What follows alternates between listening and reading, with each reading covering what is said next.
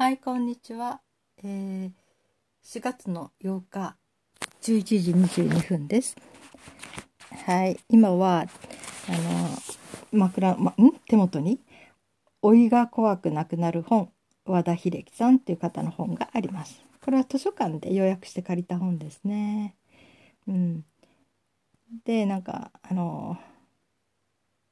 えー、高齢者専門の総合病院で、えー、精神科のお医者さんをなさってる方ですね。で老人のとか高齢者というかね老齢老年の人たちの心理についてすごく実証経験とかいろんなあのことがことを知っている方ですね。なんかとっててもねすごく読んでてね静かに共感できるっていうか、うん、すごくなんかいい感じの本でしたね。うん、でその中でね私がちょっとねこれすぐ実行しようと思ったことがあったんですよ。それは1日1発見を日課にするっていうことですね。このねなんか前頭葉って脳にありますよね。その前頭葉を、えー、使い続けるというか刺激を与えるというか、えー、前頭葉が萎縮しちゃうとあの認知症になったりね老化が進んだりそういうことになるんだけどまあ、前頭葉の萎縮は脳の老化現象で年を取れば誰でもそうなる。けれどもあのスピードを遅らせることができますと。そのためには使い続けるっていうことで、えあのルーティンをできるだけ避けること。要するに長年使い続けてきたものっていうかな。続けてきた仕事とか習慣とか日々の日課いつもの行動パターンなどをね、えー、はあまり頭を使わずにできるからそのため低刺激とか低感動の状態になってしまうと。うん、だからあの前頭葉をしっかり使うには驚いたり感動したりと感情を弾ませることが必須ですってそのためには毎日の生活で、えー、決められたね習慣とかそういうことではないことをできるだけ体験して感情を動かしていく言ってみれば新しい経験を日々積み重ねていく必要がありますと。でその中で一日一発見を心がけましょうってあったんですよ。でその一発見っていうのはね大げさなことじゃなくていい例えば、えー、コンビニでいつもいちごのチョコレートを食べてたらいちごじゃない味のまあナッツの入ったものかなそれを買ってみるとかちょっといつもと違うことをする。うん、それから家でねあの卵焼きに醤油をかけてた人は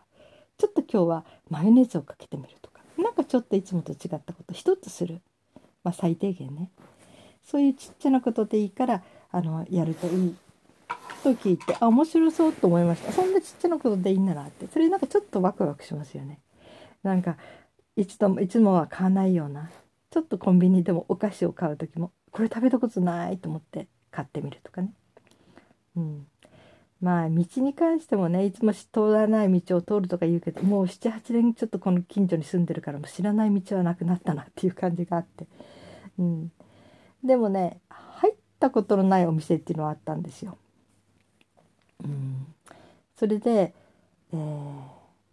ちょうどね1週間断捨離してたスマートフォンとかね iPad とか断捨離してた時だったのでちょっとまあなんかね変わったことでもしてみるかと思って一日一発見で。で徒歩圏内にはあるんだけどちょっとなんとなく入ったことがないお店があったんですね。喫茶店、うん、コーヒーの専門店なんですけどね、うん、ちょっと、え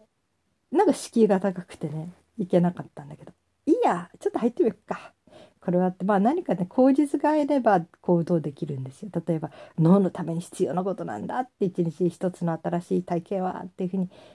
一生懸命そうやって思い込むとなんか正当化できるというかよし頑張ってみるかみたいな感じでね入ってみました。でねなんか入ってった時にね、うん、ちょっとえうんまあちょっと古びた感じもしてえこここはコーヒーを売ってるのかな？とか思いながらでも喫茶っていうふうに書いてたからとか思ってそしたら少しちょっと暗暗いんですよ昼間なんだけどねなんか椅子とか机がテーブルがあったので「あここ中でコーヒー飲めるんですか?」って言ったら「あ飲めます」っていうのでちょっとずっと店内の奥まで行ってみたらちょっと奥の方にもちょっと何人かで多くの人が座れるような机テーブルとか椅子もあってで私が一番初めに聞いたのは「あの一番暖かい場所どこですか?」って聞いたんですね。私ね寒がりだからちょうどこの時期が一番大変ですね。あの春っていうのは割と暖房つけない人はつけないしあのー、っていう感じがあってね。まあ高齢者の方がよく行くようなところっていうのは割とまああのあったかくしてるところが多いんだけどそうじゃないとね割と節約しちゃうとかもう暖房切っちゃってるところがあるので私もちょっと寒くってちょっと薄着して出てきたのでねそしたら「ああのー、今つけます」って言って「こっちにあります」って言ってちょっとね一見暖炉風で「あ素敵なあのストーブですね」って言ったら「あこれは見栄えだけなんですよね」って中はこうあの電気かな？うん。そんな感じで。ででそこの前でいいで前にひっついたんですね寒くて。でそしたら「あもうすぐ暖かくなりますから」って言われて。で、まあ、そこの一番近い席に座ってコーヒー頼んででコーヒーもね、えー、いつもの私はモカが好きなんだけどでもいつものよりもおすすめなんですか？みたいな感じで。でそこのお店で一番得意としているものを聞きたくてやっぱりそこのブレンドがあってねじゃあそれお願いしますって言って飲んで。飲むっていうかねそこの間ずっとちょっと図書室の帰りだったんですよ。で一生懸命いろいろねウェブデザインのどうのこうのとかこれは娘の本をを取ってきたのでそれと自分の方でもなんか、まあ、ちょっとプログラミング関係の JavaScript っていうやつのね本があって、まあ、4冊ぐらい持ってたのでちょっと手持ち無沙汰にテーブルの上で広げてました。そしてるうちにね向こうの人がストーブを持ってきたのかそこにもう一台あったのかちょっとその辺覚えてないんだけどまた別の角度でストーブをつけてくれたんですよね。うん、一生懸命なんかねあのつけてくれて、うん、きっとお客さんが中で飲むってことが随分長いことなかったんじゃないかなっていう気もするんだけど、うん、だからなかなかストーブもつきにくいという感じでね。でもね2つもそのつけてくれてね2箇所に。いやー嬉しかったですね。もう心までポカポカする感じがしましたね。なんかあの時私髪がねちょっと白髪が最近ちょっと染めてなかったっていうかあの色が取れてきてうん。あのー、まあね。今日届くのかな？うん。アマゾンから届くんだけど。ヘナのね、えー、オレンジブラウンっていうのを使ってるんですけどねいつも。髪とか顔に割と色が合うので。うん、それがちょっと剥げてきてただねその色はねみの色が剥げてきても割と白髪と馴染むので、うん、割となんか全体的にこうグラデーションというか、うん、なんかパキッパキッと、えー、染めてるとこと染めてないとこがはっきり分かれる感じにならないで自然なまだらになる感じでまあそれはそれでねこの色多分いいんだろうなと思いながら。うん、でそうしてるうちに、えー、ちょっとまあせっかくだからおしゃべりしようかなと思ってであこの辺ってまあな私はもう7年前だけどね78年前に引っ越してきたんですけどこの辺ってその随分変わりましたかみたいに聞いて、うん、でその方はね50前後の男性の方でしたね。うん、初めねそのお店に入った時はあのお店の雰囲気とかそう面で見るにはねもうきっと老夫婦がやってらしてるとこなのかなと昔からありそうだしと思ったら全然老夫婦って感じじゃなくてうん。あのその方自身もなんかね割と老夫婦っていうよりもお若い。奥さんも割と綺麗な人でお若いという感じでね。若いって私から見て若いので、まあ、現実的には4050のあたりじゃないのかしら。50過ぎてるかな。うん。でも私から見たら十分若いんですね、うん、お若い方々でしたね。それで、えー、なんかその土地の話になって「いやこの辺で熊出ました」とかね。なんかなんだかあたりでは鹿は見られるたようですよねとかいう話とかね。そういう話を振って。そしたら昔そこはなんか果樹園だったということを話してくれたりね。うん。なんかそういうような話に割と乗ってきてくれたので。うん、あのいろいろそういう話で盛り上がりました。うん、で、えー、まあすごくいいひとときを持てるで、うん、あのコーヒーもねすごくすっきりとした感じでねなんかコーヒーって苦みが残っちゃう時があるありますよね普通。それがなくスッとこう苦みが消えてくっていうかすごくスキッとして「爽やかなコーヒーですね」って言ったら「ありがとうございます」って言ってくれて。うん。でまあそこでを後にしました。ごちそうさまでしたと言ってね、うん、もう私がそこに入るお店に入る30分前までは全くそこに入るという予定もなかったしそんな自分としては想像もしていない行動だったんだけど思い切って入ってみてよかったなって思います。うん、なんかねすっごくそういう親切あったかくしてくれてそれにも触れられたしなんかねもちろん初対面の人なんだけどその土地の話その辺の昔話っていうかね、うん。えー、いろんな話で盛り上がれてとっても楽しかったしね、うん、だから一日一回一発見。新しい経験っていうのは、うん、なかなかいいもんだと思ってねまあこれは何かの形で少しずつ毎日続けていこうかなって思いました。ね、それが老化を進め止める意味ですごく大事っていうなら何とかしなくてはって、まあ、私は今日が63歳最後で64歳明日なんですね。うん、昨日はあのー、ちょっとあそこ行ってましたねその近くにあるお店なんだけどここもねちょっと何かのついでに入って入るまでは行くつもりじゃなかったお店なんだけど やっぱりなんかうんね刺激をと思ってちょっと入って、うん、でついでにあのそこはねまあ1年に12回行くとこ、うん、3回ぐらいは行くかな。っていうお店なんだけどね、うん、そこのママさんがとっても爽やかな人でね。お誕生日に月にはこれで3回目かな4回目になるかなあのねお誕生日の時に、えー、自分の生年月日が発揮証明できるものを持っていけばその月の一つのサービスを受けれるんですよ。そのサービスっていうのはね結構太っ腹えっ、ー、とあの大体800円相当になるんじゃないかなのスフレがプレゼントとして誰でもお客お得意さんとかじゃなくてもその生年月日でその誕生月であるということが証明できればサービスしてくれるんですね。でそのフレあのスキレットスキレットっていうこうフライパン小型のフライパンで焼いた、えー、米粉のシフォンケーキが出てきて、うん、でその上に花火が乗ってるんですよ。パチパチパチパチパチって1本ね。でその花火が、えー、ハッピーバースデーのお祝いなんですね。でハーバ花火を見ながら、うん、わなんかお祝いされて嬉しいって感じで。そして一人でパクパク食べてました、うん、でもまあそれできるまでにちょっと時間があったのでね。あそういえばそこのねママさんも同じ4月生まれだったなと思って。私もちょっとお返ししなくちゃって。去年はねサボテン。ちょっと花の咲いたサボテンを買ってってなんかねそれずっと取っててくれてるみたいで、大事になんか、うん、大きな鉢のとこに移されて横にねちょこっと可愛く残ってましたね見せてくれましたねで今回は、えー、うん